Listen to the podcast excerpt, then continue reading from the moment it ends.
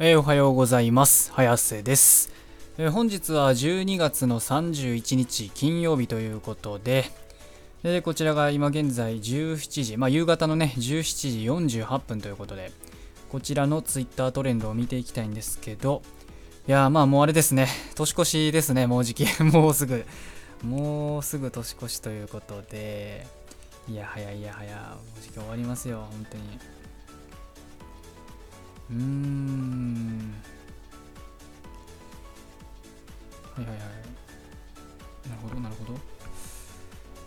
ほう。柴田ということで、えー、トレンドなんやこれ、えーと、トレンド5位柴田ということで、まあ、柴田さんね、あの YouTuber の、まあ、モノモス系 YouTuber で有名のね、その柴田さんね、まあ、あの去年とかも確かね、そのライジン、えー、ライジンに出てたということで、まあ、格闘技イベントなんですけど、いや大体、まあ、定期的に行われる、まあ、年末とか、あとは、まあ、他にもいろいろね、その定期開催される、まあ、総合格闘技のね、ライジン、あるんですけど、これね、まあ、YouTuber のね、えー、YouTuber 枠として、まあ、枠っていうかね、まあ、最近、結構格闘技もともとね、なんかプロレスとかいろいろやってる方だったんで、まあ、今年もね、えー、出てる、出るということで、まあ、なんか一時ね、なんか、一時期、こう、危険するだろ、なんだろとか言ってたんですけど、どうやらね、出ることが決定したみたいで、でも結果出たみたいで、えー、久保、久保ね、久保優太さんと、まあ、対戦する元 K1 のね、あの王者、えー、久保さんと対戦して、えー、ワンランドに久保の腕を決めて勝利したということで、いや、勝ったんすね、柴田。すごいな。えー、すげえ。勝ったんや。えー、マジですごいですね。えー、え勝ったんすね。マジか。えー、すげえ。勝ったんや。マジか。いや去年も確か柴田さん買ってたんですよね。ちょっと相手誰やったか忘れたんですけど、多分去年よりもね、相手の実力というか、そのネーム度的にはね、結構上の人なんで、だって元 K1 のね、王者ですからね、一応。まあ K1 やから、その、まあ、ね、その、もともと総合格闘技やってたって人じゃないにしてよ、元言っても K1 の王者なんで、いやー、まさかね、えー、言うたらあれですよね、まあ、YouTuber って枠ではあるんですけど実質そのプロレスラーが勝利したみたいなもんですからねこれって。そう考えるとなかなかねなんかプロレスってやっぱり総合格闘技においてはやっぱ強いのかなって思いますよね、まあ、なんやかんやでそのまああのプロレスっていうのは基本的にねそのもうまあこれご存知の方今時も多いと思うんですけどまあ基本プロレスってまあ演じるわけじゃないですか基本的にね。その勝敗もあらかじめ決まってて。そしてあの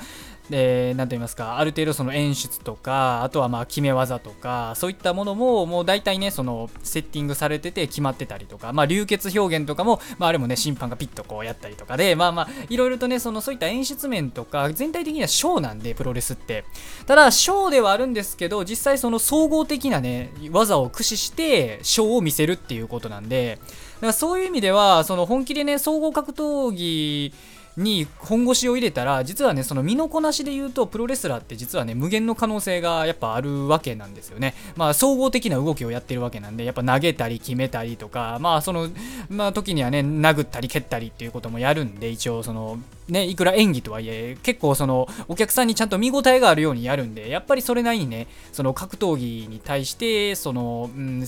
何と言いますか格闘技に対する知識やら経験っていうのがやっぱり必要になってくるもんなんでだからまあそう考えるとね、まあすごいですね。やっぱプロレスも捨てたもんじゃないなと思いますよね、やっぱり。まあ、どうしてもね、僕もその日本のプロレスってね、あんまりそのなんか、うん、あんまり僕好きではないんですよ、そこまで、今時の。昔のプロレスとかやったらちょっと面白みあったんですけど、今時のなんか日本のプロレスってそんなにあんま僕も見ないんですけど、なんか主にほら、プロレスってあの、あっちのが好きなんですよね、あの WWE とかね、あの海外の方が結構、そのショーとしてはやっぱり完成されてるんで、どうしても、そのプロレスは未だにその信じてる人は信じてるじゃないですか、その日本のプロレスってそのガチ感っていうのを演出するって、どっちかといえばね、そのあらかじめそのショーですっていうスーパースターショーですっていうのをね WWE とかみたいにやるんじゃなくて日本はどちらかといえばなんかあの言ったら格闘技をやってるっていう風に見せるっていうショーなんでだから僕としてはどうしても中途半端なね、まあ、イメージがあったりとかで、まあ、あんまりねプロレス自体は見てないんですけどまあでもね、こうやってね、なんか柴田さんがね、こうちゃんとした総合格闘技のね、こう戦いの場で、まあ、ライジンっていうのは一応その、ね、ショーとは違って、もうしっかりね、昔のプライドみたいにやり合うっていうね、そう本気で総合格闘技をするっていうのが、まあ、あのルールなんで、だからまあそう考えるとね、うん、すごいなと大健闘なんじゃないかなって思いますよね。まあ、僕はね、その、まあ、柴田さんね、まあ、動画と、動画とかもね、たまに見てたりするんですよね。まあ、僕基本的にその、なんか物申したりする YouTuber とかって割と好きやったりするんで、まあ、昔からね、なんか、たまにちょこちょこ気になる動画があったら、ちょろっと見るかなぐらいのね、感じで。で、まあ、あの、そこでね、格闘技とかもやってたりとか、そういった動画もね、投稿してたりしてて、まあ、なかなやかんやでね、その名前はずっと頭に残ってるっていう人なんですけど、いや、まあ、素晴らしいですよね。なんか、まあ、僕も格闘技好きとしてはなかなか、うん、素晴らしいなと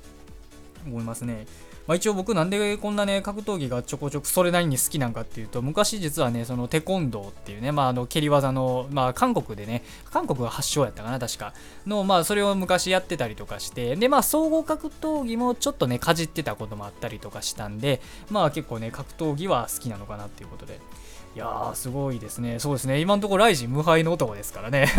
すごいですよね。2年連続でね、勝利するということで。いやー、素晴らしいですね。で、えっ、ー、と、相変わらずね、入場で引き連れたんが、前回は確かあれですよね、ヒカルさんと、えー、ラファエルさんあたりやったっけ？確か。ちょっと記憶あれなんですけど、ヒカルさんは多分おったん覚えてるんですよ。で、まあ今年もヒカルさんと、あとはテンチムさんですね。まあなんか、あれですよね、そうそうたるメンツというか、相変わらず引き連れてくるのは、まあなんか YouTuber 界のアウトローの存在。まあ光と闇でいうとこの闇の存在って人らをまあ連れてくるっていうのがね、なんか定番なのかなということで。えー、いいじゃないですか、なんか。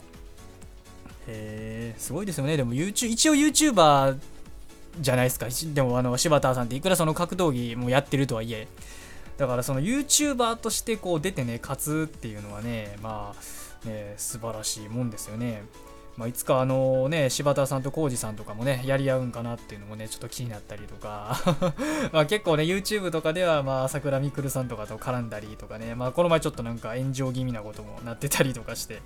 まあ相変わらずねエンターテインメントやってるなって感じなんですけど。ほんと素晴らしいですよね。まあ、こういったね、なんかエンターテイナーっていうのはね、マジで僕も見習っていきたいかなと。まあ、あの、あれですよ、柴田さんの場合はね、あの、すべてにおいて見習うっていうのはちょっと難しい人なんですけど ところどころやばいところもあったりするんで、まあ、ただまあ、それも含めてね、なんかいろいろ勉強にはなるんで、まあ、今後もね、その、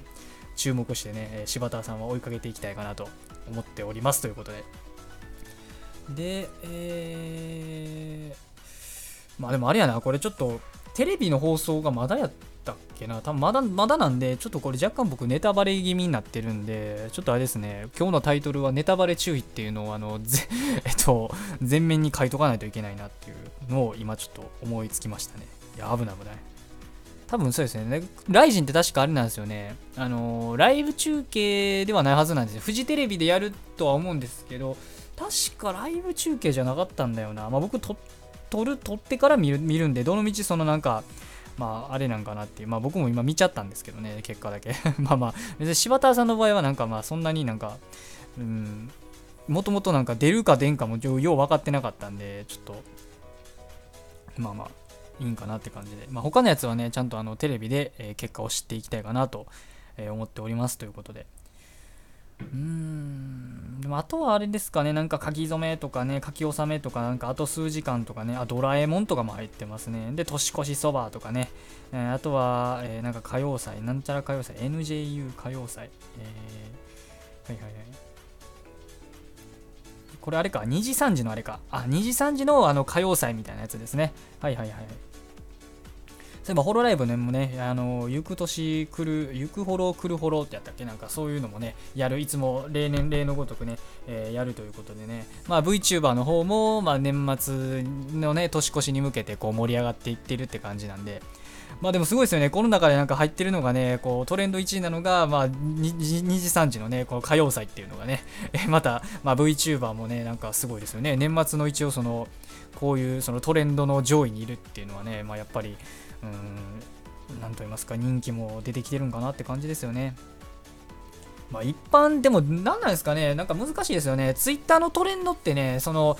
うん結構判断基準その流行ってる流行ってないの判断基準として割と難しいとこもあったりとかして結構偏ってるその人種がやってるんでツイッターって。だからあの割と VTuber とかってそのツイッターとかで見るとねなんかめっちゃ世間的にすんごい流行りまくってる風に見えなくもないんですけどただその何と言いますかねその二次元とかアニメとかそういうそっち系にねあの好きなオタクみたいな人種いるじゃないですか。まあ僕もそうなんですけどそういうねなんかあのまあ二次元のキャラクターが好きとかかそういうなんか配信を見るんが好きとかね。えそういう人らの中では間違いなく流行ってるのは確かなんですけどただそのそういうのはあまり普段たしまない。まあ僕らオタクでいうとこの一般人ってやつ。のちょっと言い方そういう言い方するんですよ。オタクって。あのオタクじゃない人らのことを一般人みたいな風にね読んだりするんですよ。簡単にね呼びやすくするために。まあそう僕らから見た一般人の人は別にそんなに VTuber 好きっていう人はまあ意外といなかったりとかで、まあ僕まあ、僕の周りだけかもしれないんですけど僕の家族とかはまりそういうのねなんか言ってもようわからんみたいなね